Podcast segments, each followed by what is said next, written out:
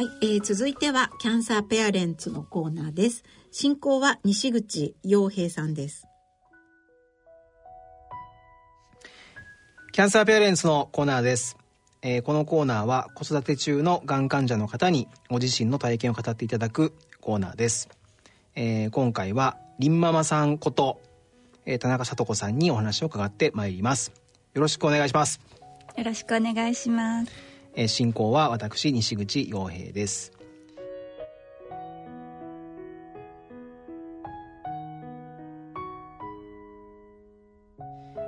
えー、りんママさんと呼んでいきますが、はいえーりんママさんはえっ、と2009年はい。今からちょうど10年前はい。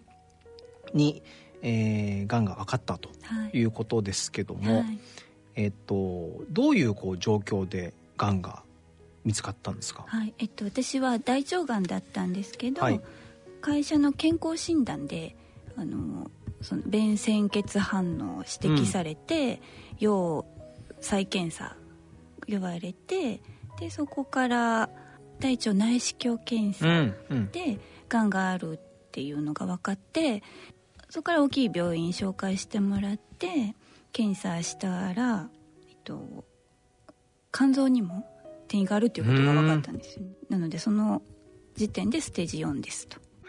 でステージ見つかった時にはもうステージ4っそうなんですよ。ていうことだでね。肝臓に転移があるので、うん。ああったんですけど場所が悪くて手術できないって言われて、えなのですごいショックでしたね。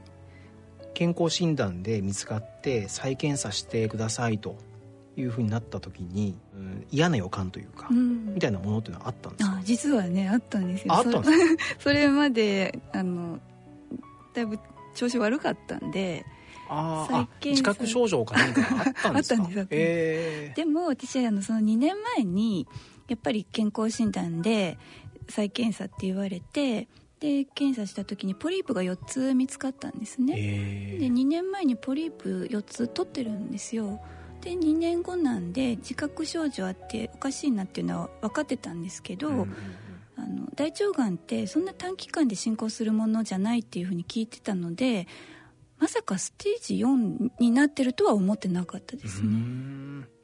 その大腸がんっていうものをかもしれないっていうふうには思ってたんですか？思ってました。あ思ってたんですか？思ってましたね、へなんえかあの悪かったらそうかもなって思ってましたけど、うん。ステージ1か2だろうなと思ってました。まあ見つかったとしても。はい。そうか。で、えー再検査をしてまずその大腸がんですっていう告知があったんですか、うんうんうん。ありましたありました。あのやっぱりあの内視鏡でちょっとこう取って調べたうんらがんでしたって言われました、なるほど。でその後さらに検査を大きい病院紹介してもらって、うん。そこで検査しました。へー。で肝臓にもとはい。その時のそのなんでしょうこう感情というか、うん。まあ最初はねその大腸がんかもしれないと、まうん。あ、早期の大腸がんかもしれないっていう思いの中でうん。進めていったわけですけど、うんうん。見つかったらもう肝臓にもあってステージ4ですと、うん。どういうこう気持ちだったんですか？もう目の前真っ暗にな真って世界観が変わるほどのショックでしたね。あ実はその時にあまりのショックで、うん。こう倒れた。ーええ その、ま、真っ暗なほん本当にあの比喩じゃなくってドラマとかでよくある。そうそうそうそう。パッて倒れる、うん、倒れたんですよ。ええでその時にあのあもう私死んだんかなってその時思ったんですよね実はね。まあでもそう思いますよね。そうそうそうで気を失うパターンですよねなんか、うんそうそうです。であの倒れて気を失ってあ私死んだのかなって思ったらこうなんとなくモヤモヤって意識が戻ってきてその時にあ夢だったのかなって思ったんですあ全部が。そう。ではって我に返ったら夢じゃなくてあ夢じゃないって思って。で、うん、もう今すぐあ死んだんかなって思ったんですけど今すぐ死んだ方がなんか楽かなとかも思いましたね、あうん、うん、これからその、ね、治療していかないといけない、ね、っていうことをその一瞬のうちに考えた時に、うん、そういうのどんな辛いことが待ってるのかと思ったら、うん、なんか私今死んだかなって思ったけどなんかその方が楽だなって思ったりもしましたね。そうか、うん、その周囲でそのがんの方っていらっしゃったんですか？いなかったです。誰も。ってことは本当にもうイメージというか、うん、がんっていうのはなんか大変な病気だっていうイメージで大変だなと、ねうん、まあでもそうですよね、なんか治療も大変そうだしそうなんですよね。手術痛そうやし、抗がん剤もしんどそうやし。そうですよね、うん、そうか。そこからこう始まるわけですよね。そうなんですよ。りんママさんは京都はいそうです、えー、お住まいで、はい、この時も京都だったんですかね。はいそうです。京都の病院です、はい、で京都の病院で告知されて、はい、まあ、気を失って で現実を受け止めて、はい、でそこから治療に入っていくわけですけど、はい、治療はどどういうものだったんですか？まずはあの大腸のそのがんを切除。だから大腸2 0ンチ切ってつなげるっていう手術をして、うん、でその後抗がん剤治療しますっていうことである種類の抗がん剤を12回。12回やったら肝臓の腫瘍が消えてますって言われたんですよなんか抗がん剤すごい効いたみたいで消えてますって言われてでちょっと休みましょうかっていうことで抗がん剤そこで、まあ、とりあえずやめたんですね、でやめて3ヶ月の後の検査でまた同じところに再発してるっていうことが分かって肺にも転移新たな転移が見つかって今度じゃあ種類を変えて別の抗がん剤をしましょうっていうことで違うやつをやったんですけどあの私すっごい抗がん剤の吐き気がひどくって昔からあの吐きやすい体質だったんですごい辛かったんですね。で12回やるのももう本当にしんどかったんですけど、ままた抗がん剤変えてやってですごい考えたのが抗がん剤やってまあ聞いてたんですけど聞いててもやめたら出てきちゃうわけですよねまた修行がそしたらもう一生抗がん剤してないといけないのかなって思ったらそれがすごい辛かったんですね。で先生にその肝臓の腫瘍は切れないって言われてたんですけど切りたいって言ったんです。そしたら主治医の先生がうちの病院では切れないけど切ってくれる病院を一緒に探してあげるって言ってくれたんですね。こういろいろ探してくださってここの病院に行っておいでって言われてでその病院でセカンドオピニオン聞いてきたら切れますよって言われたんですね。でも肝臓は切れるけど肺にも転移があったので他のところに転移のある状態で肝臓は切れないって言われたんですよ、だから肺の腫瘍を何とかしてきたらうちで切ってあげるって言われて肝臓だけにしたらということですね。そうそうなんですよね、うん、でまあそう言われてそれをあの持ち帰ってこういうふうに言われましたって言ったらじゃあとりあえずあの今やってる抗がん剤効いてるし続けましょうかっていうことで抗がん剤続けて、うん、で、まあ、効いてきて腫瘍がちっちゃくなってきたんですけどこれがまた消えてしまったら逆にどこ切っていいか分かんないから手術ができなくなっちゃうと、うん、だから今抗がん剤をやめて肺の手術をしましょうって言われたんですね大腸に。もあるわけですよ、ね、肝臓にもあるんですけど。肝臓と肺にある状態で肺の手術をしましょうと。そうですそうです、えー、あのその病院は肝臓は切れないっていう判断です。でも肺は切れる位置にあったんですよ。肺の手術はしてあげるって言われて、えーと、2箇所くり抜く手術をしたんですね。で手術して直後でないとまたね他のところに転移とかしてもいけないので直後にその切れますよって言ってくれた病院に行って肺も切ってきたんで肝臓の手術してくださいって言って、でその時に肝臓3分の2と胆のを取る手術をして、で一応こう画像上目に見える腫瘍はなくなったのでまた元の病院に戻ってでもあの補助化学療法として抗がん剤は続けましょうっていうことでだからその病院でずっと抗がん剤を続けたんですけど、全部外科的な手術ではい。その腫瘍を取った。そうですね。すごいな。ステージ4ってなかなかそのね手術をするっていうはいのは多分ねその受け入れてくれた病院もうん結構チャレンジというかうん。だったんでしょうねおそらく。そうですね。やっぱりあの病院によってその辺の判断はやっぱり違うんだなっていうことはその時分かりましたね、うーん。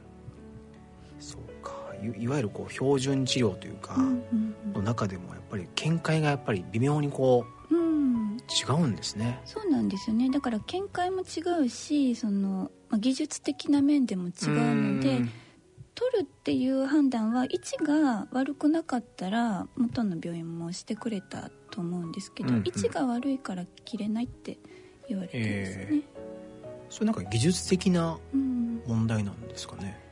怖くって切れないっていう言ってましたけどね。まあ簡単に言うとそういうことだと、そうみたいです。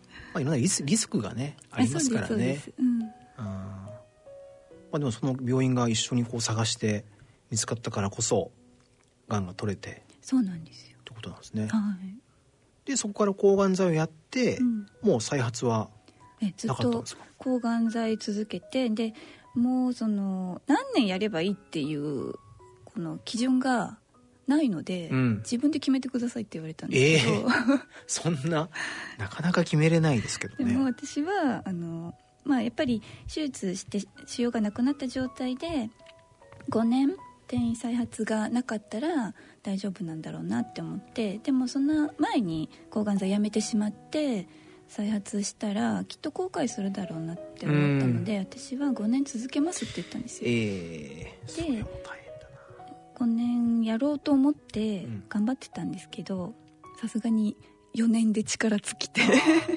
でも4年まで行った4んね 年やりましたね。で4年経って「先生やっぱりもうやめてもいいですか?」って言ったら「うんもういいでしょう」っていうことで抗がん剤やめてでその後経過観察でずっと来たんですけど、うん。この前10年経ってもうあのもう大丈夫でしょうと言われてなので、まあ、今までは年に1回うん。ペット取ったりしてたんですけどそれももういいですって言われたので、うん。じゃあもう検査もなく？はい素晴らしい。すごいなこんなことあるんだな。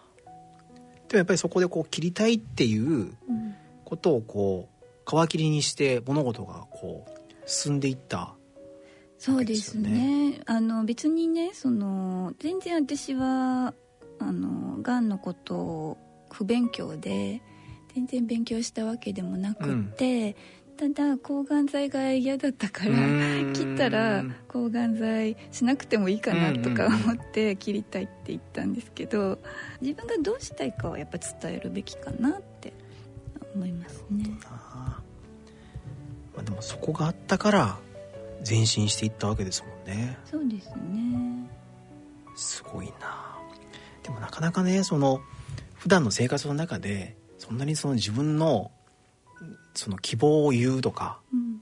思いを伝えることってなかなかそんなにないと思うんですよね、まあ、病気になったからこそなんかそういうことをうん。改めて考えるというか、うん。生き方そのものみたいなものですね、でもそれをこう抗がん剤が嫌だから切りたいっていうことをこう言えたっていうのはなんかその自分のこう気持ちの中でのこう変化というかみたいなものってなんかああったんですか？いやただひたすら抗がん剤が嫌もだっただけですね。そうなんです。辛かったんで、うん。そうですね。切ったらしなくていいんだろうなっていうその単純な、うん。うん、不勉強なわがままうん。な 考えだけですね、あのそれ切った後まあ補助でうん。抗がん剤をご、まあ、5年やろうと、はい。うん。その時って嫌じゃなかったんですか？うん、嫌だったんですよね。嫌ですよね、やめられると思って手術したのに、うん。でもいざやめられる状態になった時に、うん。でもやめたら後悔するかなとか頑張れるとこまではちょっとやってみようかなって思ったんですけどもしそれがねがんが残ったまんまうん。続けてたら、やめられるまで頑張ろうっていう話にはならなかったと思うんですよね。まあそうかう。ん、がんが残ってるのにやめるっていう判断はないと思うので、うんうだからやっぱり気持ち的にはちょっと違ったのかなって思ってうんがんがなくなって。自分がもうダメだって思う時にやめればいいんだって思ったらかえって気が楽になったんですかね。そうか状況がもう全然うん違うわけですよね。そうなんですよね。まあ辛さは同じだけど、うんうんうんあの気の持ちようが違うという 気の持か。ちようが違いましたね。ねうんそうか。10年経ってもう検査もなく、うんもういわゆるこう寛解と呼ばれるそうですね。状態。まあ、あのお医者さんはねあの寛解とは言ってくれないんですけどあ なんかあの医学的な常識ではステージ4だったらやっぱりこう一生経過見ていくとか、まあ、本当は一生抗がん剤するとかっていうのがあの、まあ、普通な判断あ。だけどもですね。でも現実的なことを考えるとね、うんやっぱり QOL っていうんですかね、うんそれでどっちを取るかっていう問題でね、またなんかおかしいなって自分で思ったら来てくださいねっていう感じだったんで。まあいつどうなるかわからないからっていう。んそうですね。だから CT とかねその年に1回、うん。取っていくのがいいのかやっぱり取ればいいっていうもんでもないのでね、その辺はもうあ個々の判断なんですかね。うーん。何かその今不安というか、うん。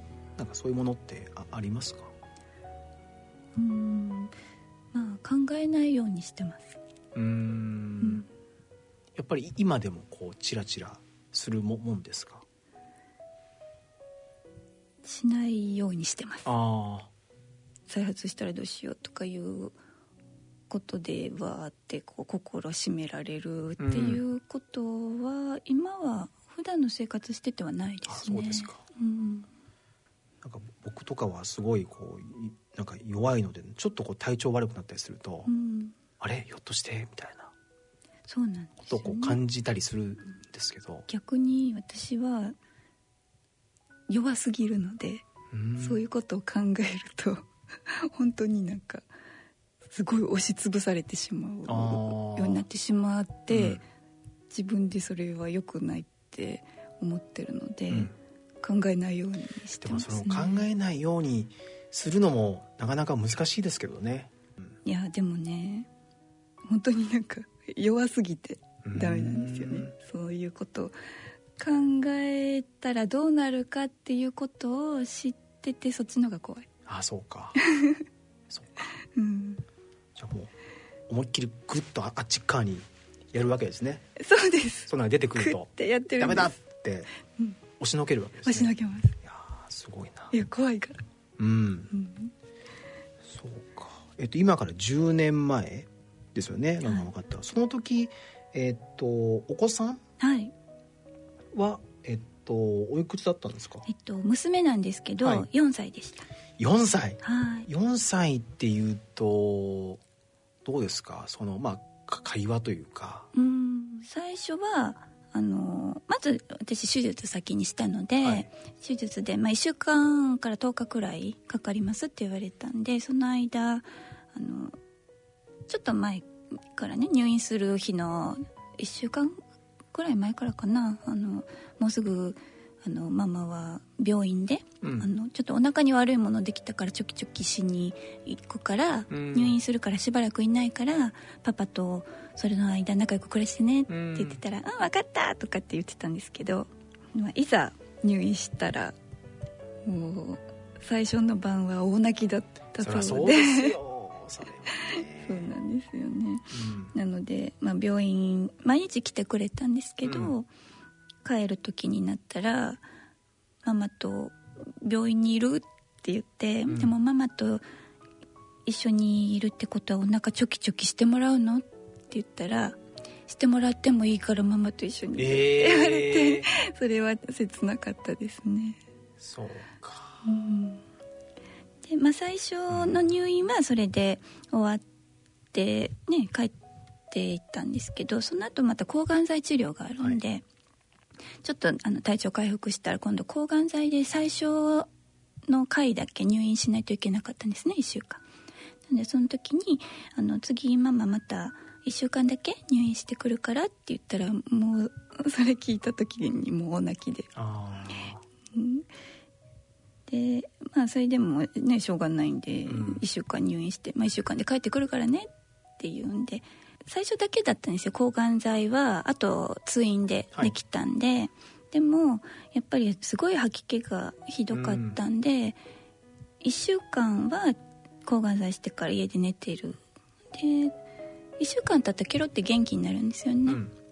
でも1週間経ったらまた次の抗がん剤でまた1週間もう本当にうん。ぐたってして、でまた1週間次元気でっていうのをこう繰り返していくんですけど、うん。だんだんその娘がこう情緒不安定になってきてえ「ママ死なないでね」って言うんですよ。ーしんどそうなことを見てるから、うんそうなんですよね。長生きしてねとかね4歳の子供が言うんですよ、うん。で保育園でもあのお昼寝の時に泣いて目を覚ますとかえ保育園の先生に言われてあ結構やっぱりこう子供心にいろいろと感じてるとこがあるんだなって思ってで、まあ、4歳だったんでね初めはそのがんで抗がん剤治療してるっていうことを話してもわからないだろうって思って話さなかったんですけど、でもわからないなりに私はやっぱりちゃんと話してあげるべきだなって思って、その時にどうやって話そうかなって思ったんですよね。であのパソコンでいろいろ探したらあの子供とがんの話をする時に読む本として紹介されていた絵本があったんですけどそれをネット注文してまず私が手に取ってみたんですけどね。なんか4歳の子供に見せるにはちょちょっと重い重すぎるなって思ってこれでママはこういう治療してるから大丈夫だよって言ってもなんかあんまり大丈夫って思ってもらえないかなっていうような絵本だったんですよ。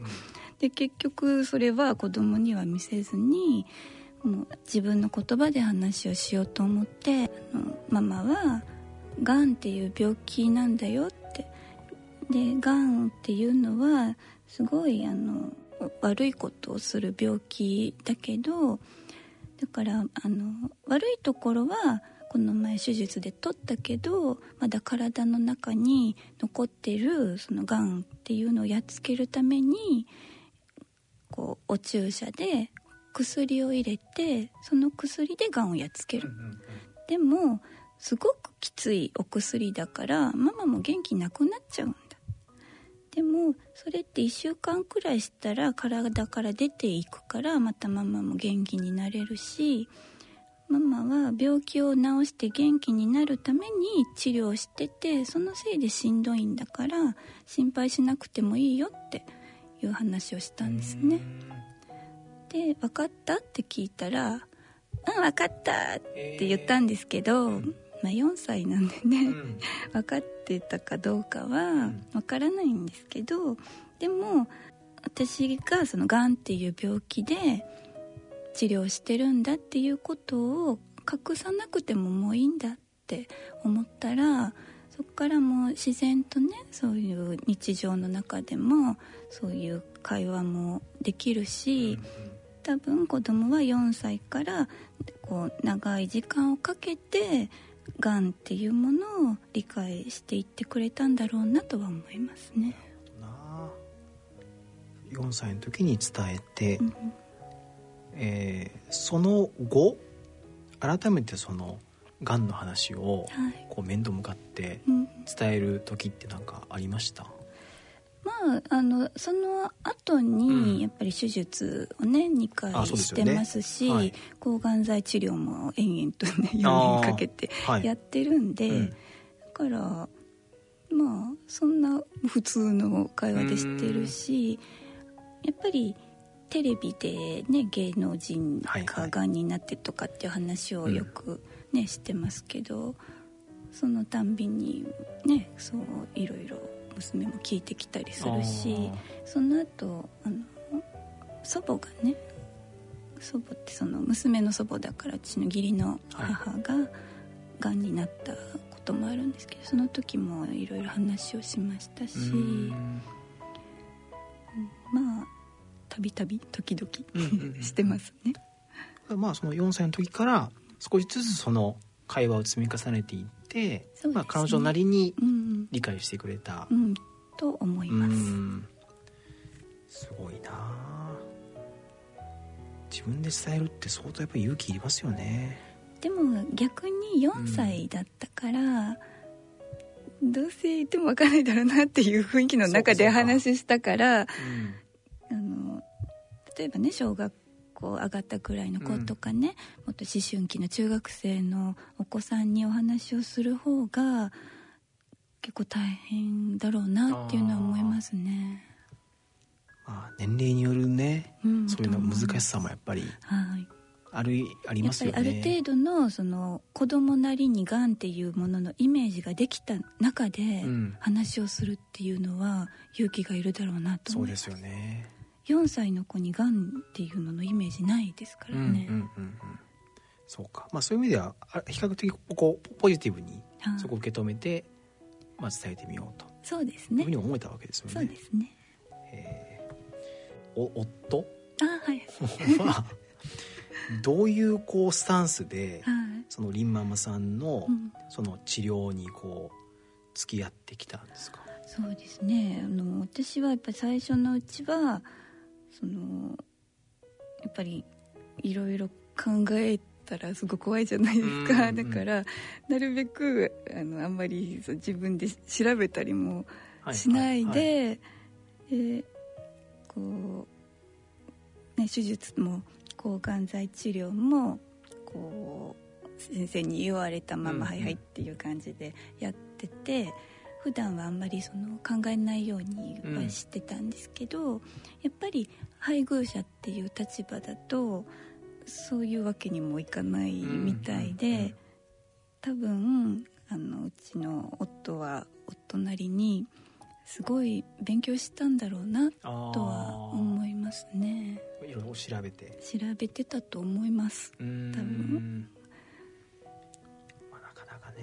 そのまあ、家族としてどう向き合うのかっていうのはまた本人とは違うこう難しさというか。そうですね。だから、ね、まああの夫がね一生懸命調べてくれてるし、うん、私はもうあんまりその自分の病気のこと考えずに、うん、今そのもし残された時間が少ないのであれば精一杯楽しんでいきたいなと思っててそんな病気のこと考えてる時間がなんかもったいないんで、その辺は夫に任せようかなと思ってなんかもう任せてたっていう感じですかね。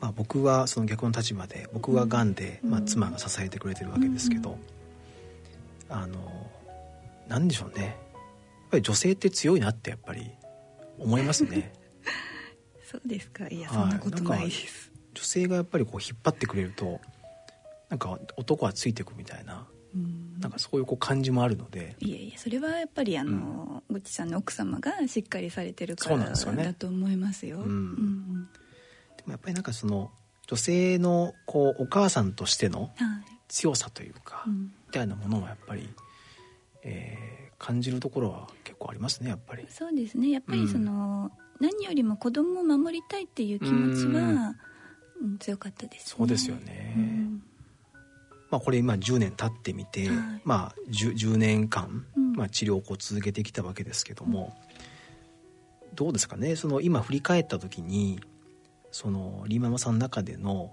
がんっていうものはどういうこう存在というか、うん、うん、なんかこの当然ね生きてきた中中でのこの10年ですけどこの10年間の人生の中での位置づけというか、うん、それはなんかどどどんなものなんですかね？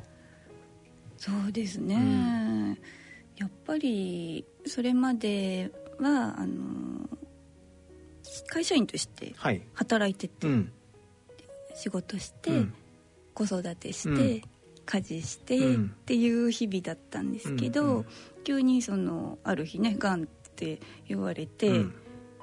仕事してる場合じゃないなって思ったんですよね。あで翌日会社行ってあのしばらく休みますって言って でそのまま傷病休職うん。取って、で傷病休職の期間満了で退職したんですね、あの期間満了になる時にねどうしようかなってちょっと思ったんですけど、あうん。でもあんまりそのちょっと復職してこう首つないどこかなっていうのはなくって、もういいかなと思ってそのまま退職したんですけど、うんうん。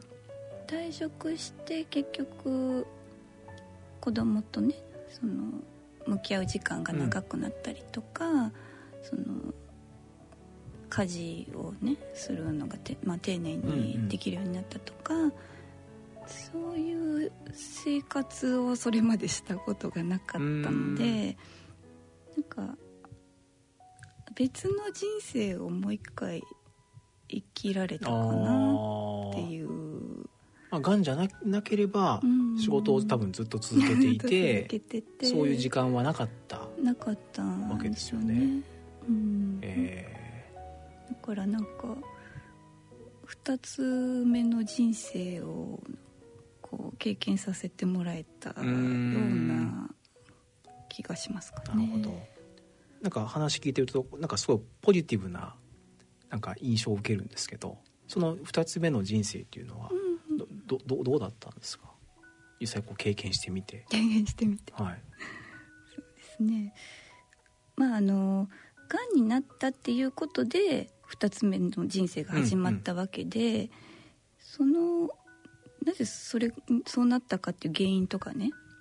あとすごい先々のいつまでその生活ができるのかとか、うん自分はいつのいつまでもう生きていられるのかっていうこと、そういうことを考えると多分傍から見たらあの、まあ、不幸な人に見えるとうん思うんですけど、でも実際にそういう生活をしてて、まあ、治療はしんどいけどでも元気な時間もあって、で仕事をしてたらこう持てなかった子供との時間っていうのが持ててであのすごい、まあ、子供が保育園行ってたり学校行ってたりする間っていうのは、自分一人の時間っていうのもいっぱいあるんですよね。でその時間で自分のやりたいことうんっていうのがいろいろできてで私はあんま大きな声では言えないんですけど、うん心の中で人生で一番幸せな時間だなって思うええ 客観的に見てそういう状況ってみんな多分がんになって仕事辞めてまあ家にいてって言ったらうん。不幸な人だと思われて見られてたかもしれないんですけど、うん。で別にわざわざ私ねそういうあのすごい私今幸せはって言ってもなんか負け惜しみみたいな、はいはいはいはい。強がりみたいなに聞こえうるんと思うんですけど、だから誰にも言ったことないんですけど、うん。本当は心の中で実は人生で一番幸せな時間だなっては思ってましたね。えー。そういう意味ではそう第二の人生はすごい充実した。まあいろんなね、うん。条件でそれは恵まれてるから言えることだと思うので、うん。その辺はあのやっぱり誰でもそうっていうわけではないし、その思い上がってはいけないと思うんですけど、うんやっぱり、ね、人にはほらいろいろ向き不向きがあって、こう仕事を辞めて社会とのつながりを失って家でうつうつとしている人が、こう幸せと見るのか不幸と見るのかっていうのは、もうその人自身の問題だと思うんで,、まあ私には実は向いてたのかなって思ったりとか。僕にはできないですけど。でもやっぱりそれが合ってたんですよね。そうなんですよね、だからやっぱり人の幸せ不幸せって外から見たらわからないなって思いますね。本当そうですよね。そうか。あのちょっとこう話は変わるんですけど、はい、さっきそのお子さんに、うん、えー、がんのことを伝える時に、えー、パソコンでこう絵本を探して、はい、ネットで注文した、うん、でも重かったから使わなかったっていう話ありましたけども、えー、っと今ここには、えー、っと「ママのバレッタ」というですね、はい、えー、絵本が、えー、あるんですけども、はい、ここの絵と文田中聡子、えー、ここに目の前にいるりんママさんがこう書いた、えー、本がこう手元にあるんですけども、はい、えー、この頃からなんかこう絵本に対するこう思いというか、うん、何でしょうねこう並々ならぬその気持ちの持っていき方というかなんかそういうものがあったんですかねやっぱり。そうですね。やっぱりあったんですよね。そういう、うん、そういうことを経験して、まあ、当事者でなければわからない思いっていうのはやっぱりあったしもともと絵を描くのが好きだったっていうのと、その絵本も好きだったのでそういうのが形にできたらなっていうのはぼんやりは思ってましたね。まさか自分がこんな風に絵本を描くなんてっていう、うん、そうなんですよ、ね、あのある日ねその絵本を一緒に作りませんか、って声かけてもらった時に、うん、なんかすごいあなんで分かったのかなとかって思いましたね。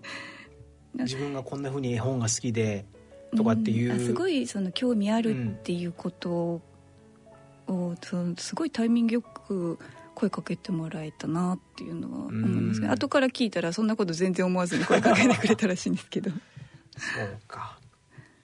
なるほどな。ということはその声掛けがなかったとしたらひょっとするとこの絵本はここになかったかもしれない、うん、そうですね。ええーはい。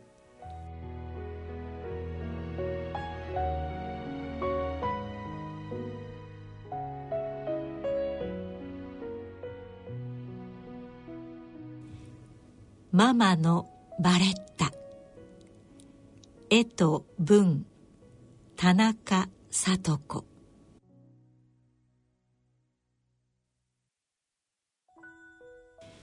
ママががんになった。がんをやっつけるために抗がん剤をしたの。抗がん剤ってがんをやっつけるけど髪の毛も抜けちゃうんだ。ううん。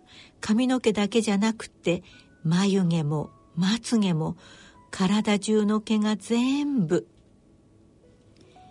ママは長くてサラサラの髪の毛が自慢だったのにいろんなバレッタをたくさん持っていて毎日バレッタで上手に髪の毛をまとめてたんだよ。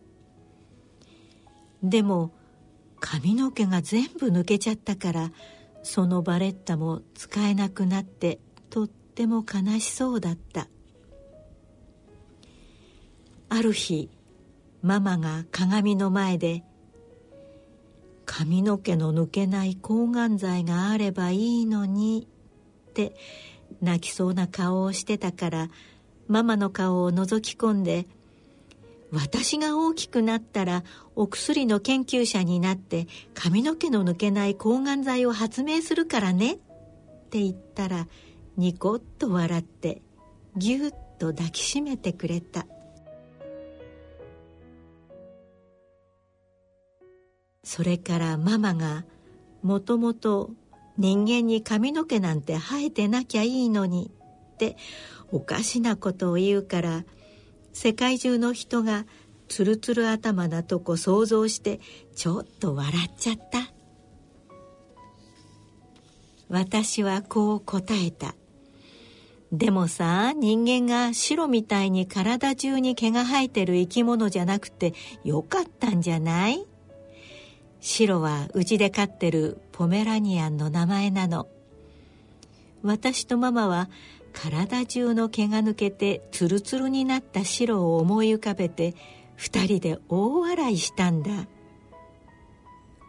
私は思った。髪の毛なんてなくてもママはママ。ママには生きていてほしい。ただそれだけ。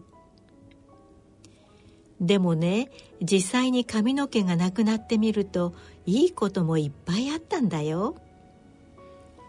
お風呂の時シャンプー楽ちんだしドライヤーもしなくていいしウィッグでいろんな髪型を楽しめるし帽子もいろいろ楽しめるし美容院に行かなくていいし時間もお金も結構節約できるんだって。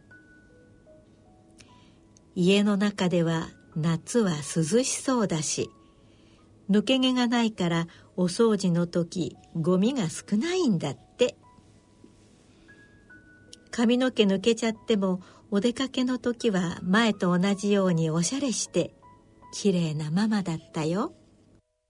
そしてね抗がん剤が終わったらまたちゃんと生えてきたよ。髪の毛。今のママはねこんな感じ。またいろんなバレッタを使えるようになったの。ママは私が大きくなったらママのバレッタ全部あげるねって言ってくれたけど私はママのバレッタはいらない。だって私が将来女の子の赤ちゃんを産んだらその子にあげてほしいから。だからその時までママのバレッタはママが持っていてでも私も時々借りちゃおう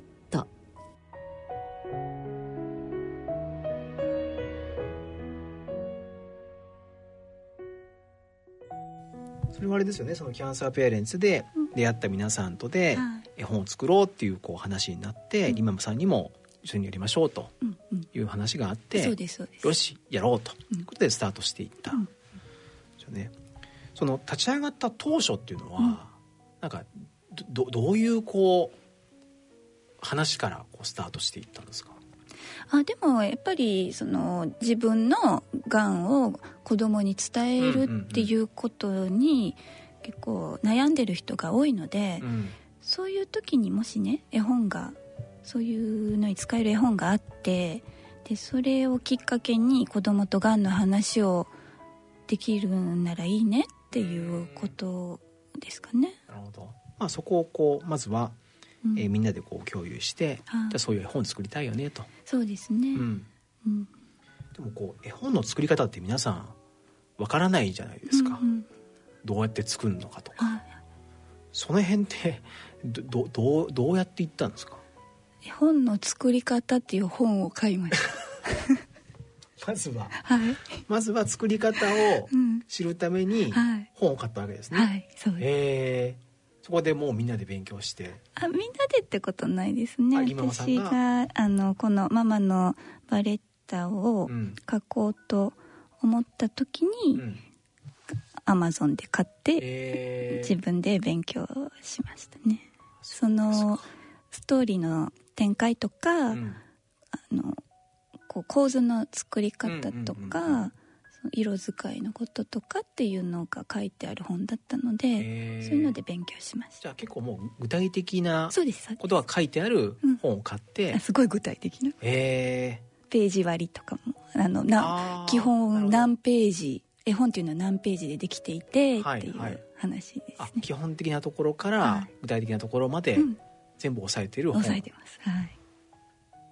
確かにわからないですもんね。そうですね。結構ね絵本っていろいろルールがあって、うん。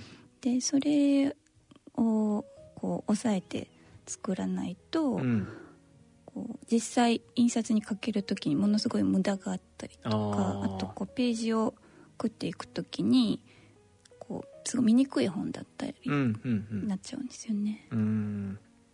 そういうのを全部本で勉強して。そうなんであれですよね。その最初の試試作というか、はい。みたいなものはもうリンママさんがもう全部作ってみてそうですね。あのうという、そうなんです。あの初めはすっごいペロペロの簡易版で、うん。本当にあの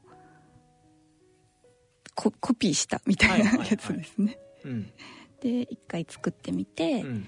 やっぱり実物こう絵本っていう形になったらこんなんだよっていうのがあるとなんかすごいこう充実感っていうかね、はいはい。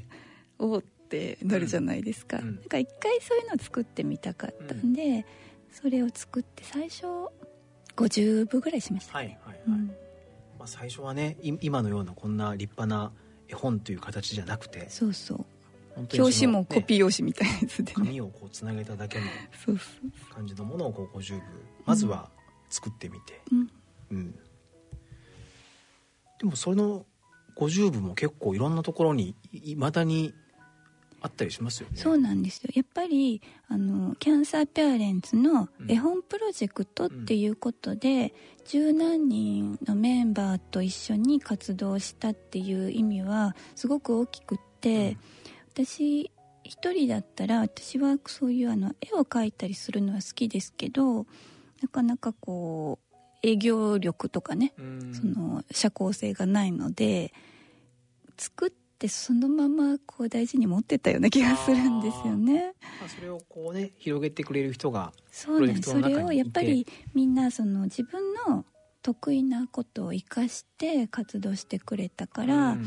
あのもう本当に頑張って出版社にいろんなところに掛け合ってくれたり、あのいろんな編集の人の話聞いたりとか、あと医療者の方のご意見をはい。聞いたりとか、うんいろんな形でプロジェクトのメンバーが、うん。こう活動してくれてそれがどんどんつながっていってっていう感じだったので、やっうんぱりあのこの絵本はそういう意味でみんなで作り上げたうん。絵本だっていうふうに思ってます。うん。本当にいろんな人たちがこう関わって、そうですね。ね、出版までは本当に大変な道のりだったと思うんですけどね。そうなんですよね。それも私あの丸投げでうん。全然私は営業活動しなかったので本当に頑張って出版社を見つけてきてくれたメンバーに本当に感謝してます。うん。まあ、当初、えー立ち上げた時のメンバーの中には、うん。もうねこの世にいない、メンバーもねはい。えーいたりしますけども、はい。やっぱりこうね形になったので、うん。ねどっかでこうね見てくれてるだろうなというふうにやっぱ思いますね。そうですね、うん。あのまあ、今この「ママのバレッタ」をまあ中心にしていろんなところで今、えー原画展とか、あはいはい。えー読み聞かせのイベントとか、うんうん。えーあとはなんかトークイベントみたいなものもお行っているんですけども、まあ、この絵本を通じた、まあ、コミュニケーションみたいなものは今後もいろんなところでえーやっていきたいと思ってるんですけど、あはい。あのー直近ではいつ頃開催開催というかそのイベントは何かありますか？そうですね。あの今日まで三島だったんですけど。あそうか。10月いっぱい。そうなんですよね。あと30日まで、はい。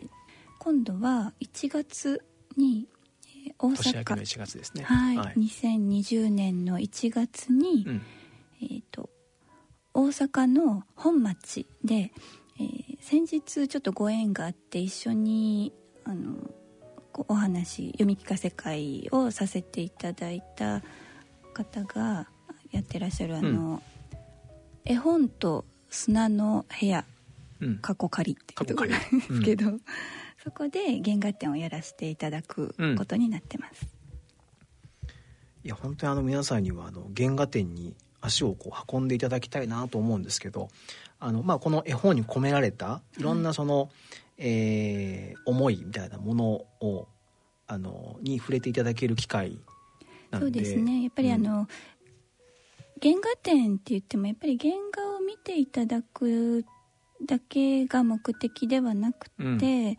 その原画一枚一枚あのどういう思いを込めて、その絵を書いているのかこういう場面にしているのかっていうのをあのそれぞれのページにメッセージを書いてるんですね、うん、なのでそれをぜひあの原画展でしか見れないものなので見ていただきたいなと思ってます。そうですね。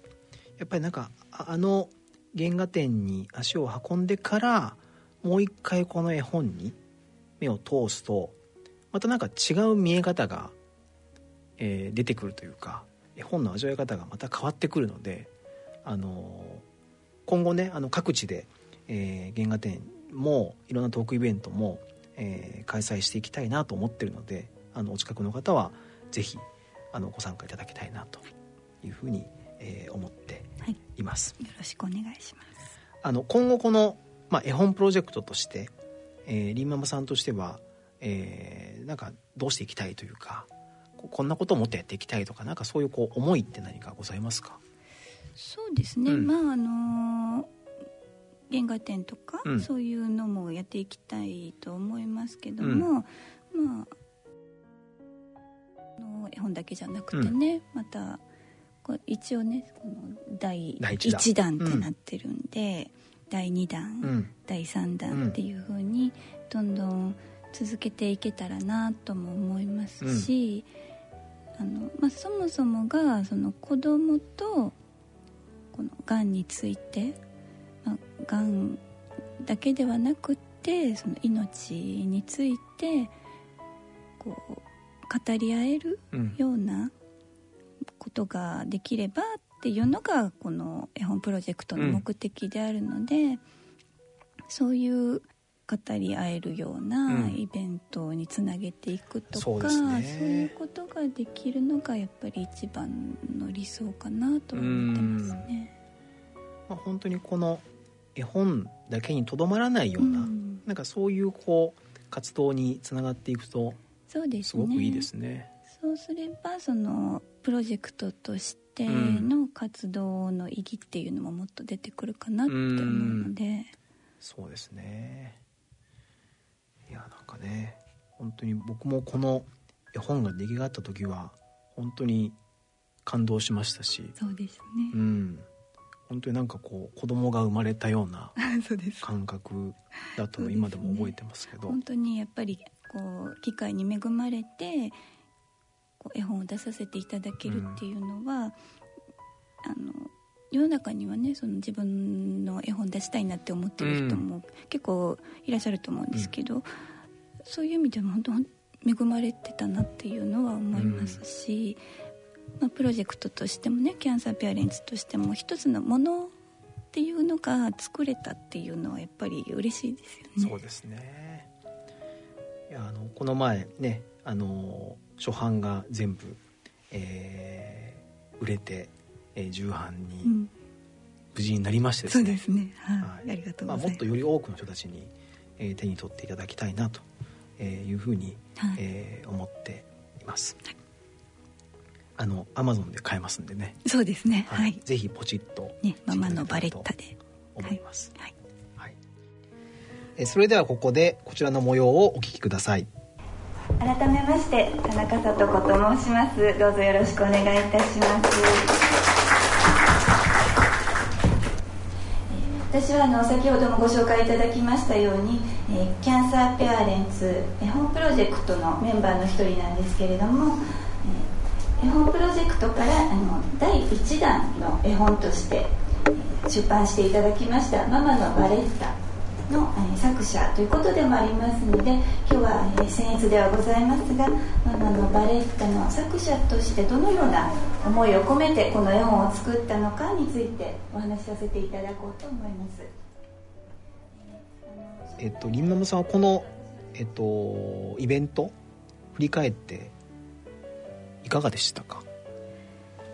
そうですねあの、まあ、原画展っていう形でその本当にこう伝えたかったことっていうのが伝えられる場をいただけたことっていうのはすごく嬉しかったですし、うん、でそれについていろんな方がこう感想を言っていただいてでそれをお聞きできたのもすごく嬉しかったですね。すね。本当にたくさんの方が来てくださって、はい、本当にずっと今さんの話をね真剣に聞いていただいいただいてたんで、うんなんかああいう場ってやっぱりすごいなんかパワーがありますよねやっぱり。あそうですか。はい 喋ってる方は分かってないんですけどね。でもなんかすごい良かったなと思いますね。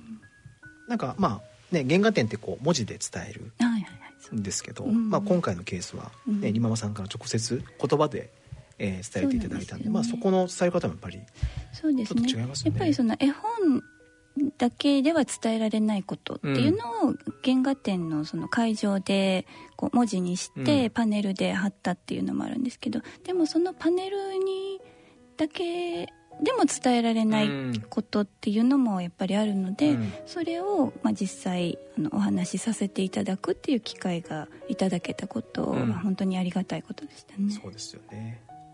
なんかまあこういうイベントもやっぱり今後各地でどんどんやっぱりやっていきたいなと。今さんにはちょっと負担かかりますけど、えいえいえいえ。はい、もうあの西口さんみたいに話がうまくいない。やいやいやお恥ずかしいです。はい、あのーまあキャンサーペアレンツの、えーホームページなどで、えーこういうイベントがあればあ随時告知していきますので、えーぜひご覧になっていただければありがたいなと思います。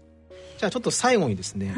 あのりんママさんから、まあ、この、まあ、10年のがんの経験うん。で、えーこの絵本にえー込めた思い、まあ、こういうものも含めて、うん。何かこのリスナーの皆さんにはい。こうなんでしょうねこうメッセージというか、うん。みたいなものがあれば最後お伺いして終わりにしたいと思うんですけども。あ。どうしましょ何かありう。ますか、はい。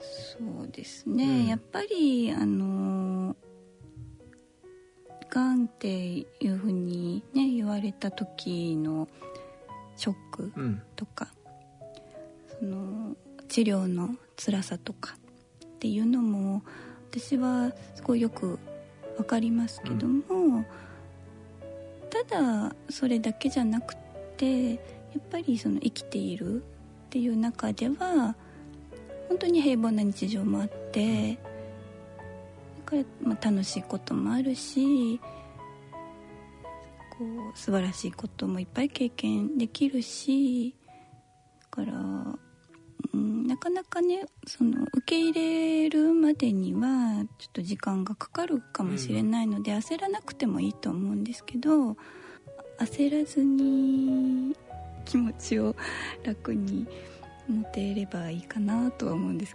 最初ってねうん。焦りも出るし、不安もすごく強いしなんとかしなきゃいけないっていうね、うん。なんかそういう思いもやっぱりあるんですけど、でそれはあって当然だと思うし、ただずっとその状態でもいるわけじゃないと思いませんか、まあ時間が経てばね、うん、ちょっとずつこう、うん。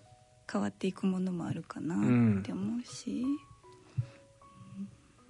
まあ、でも本当にそのリママさんのようにステージ4で見つかったとしてもね今元気にこうやって生活できる人もいると、はい。うん。そうなんかそういうことも一つだし、はい。ね、その思ってた、えー思いをこう,、ね、こうやって絵本という形にすするうんうん。ことも、ね、頑張ればできるんだということもやっぱりその、まあ、これも全てねそのがんというものを経験したからこそ出てきたそうなんですよね。ことだったりしますからね。そうなんですよね。結局そのがんを経験しなかったら、うん。その、まあ、絵本を書いてみたい。自分の絵本がこう出出版されるのを見てみたいっていう夢は叶わなかったわけで、うん。だからねがんになって叶えられる夢もやっぱりあるし、うん。うん。なのでね希望はやっぱり持ってていいかなってそうですよね,、ね。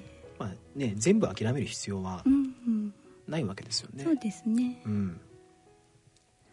まあ、思うようにはいかないですけど、うん。思わぬところにねこう楽しいこととかがあったりするんで、そういうものに目を向けていくっていうか、うん。見つけられる力があるといいなって思いますね。そうですね、まあ、ひょっとするとね今、えー苦しんでいるとか不安な真っ只中にいる方もいるかもしれませんけど、うん。まあ別にその状態がずっと続くんではなくてうん。いつかね、えー過去のことをとして捉えられる日も来るかもしれないし、そうですね。うん。まあね沈む時もあれば上がる時もやっぱりありますから。うん。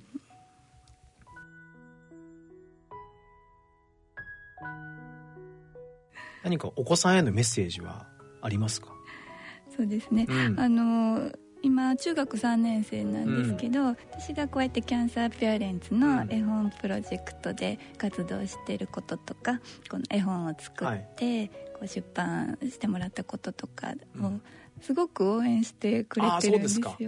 ですごくこう喜んでくれるし、こういう活動で出かけるのもあの応援してくれて喜んで送り出してくれるので、うん。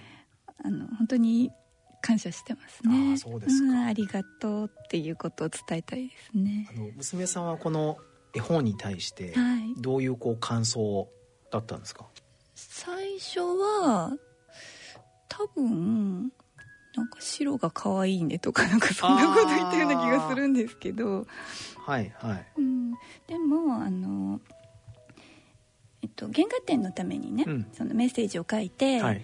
で一応ね全部のページについてのメッセージ書いてるんですけど、この話をする時は全部について話ができないので娘に見せてどれについて特にお話ししたらいいと思ううって聞いたら、はいあの真ん中のページでねはい。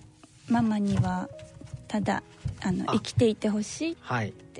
ありまこのはい。ページを、あのお話ししてほしいなってう言ーんってましたね。えーまあなんかそういうこともまあ普通にこう話をするわけですね。そうですね。やうん。っぱりその子供の意見っていうのも聞いてみたいし、まあ相談してるって感じですねへえんかそういうことを相談されてる娘さんもこうまんざらじゃないみたいなそういうこう感じなんですかね。あうんそうですね、うん。あの一生懸命読んでくれて、うんうんあの学校にもね持って行って。ああそうですか。そうなんですよ。その授業の発表の時にうん。こう、これについて発表してくれたりとかえ してて、ーこうなんか自分のお母さんの絵本ですという。そうなんです。ちょっとこう照れますけどね子供の立場からすると。でもそういうことも関係なくうん自分のお母さんのですって言って。自慢してくれてます、ええそれはちょっとう嬉しくないですか？うん、すごい嬉しいですね。ねうん。えいやうちの娘もそうなったらやってくれるのかな。ねなりますよ、ねえうんなん。か、ね、自慢のお父さんだと思いますよ、なんかそうなりたいと思って日々生きてるわけですから。うん、なってると思います、ねえ。はい、いやそれは嬉しいな、うん。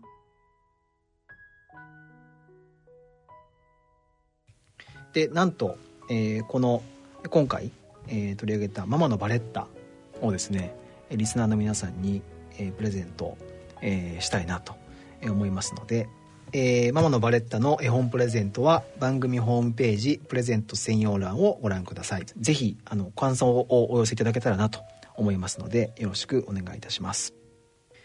えー、りんママさん今日はありがとうございました、ありがとうございました。えー今回はりんママさんこと田中聡子さんにお話を伺ってまいりました。ありがとうございました。ありがとうございました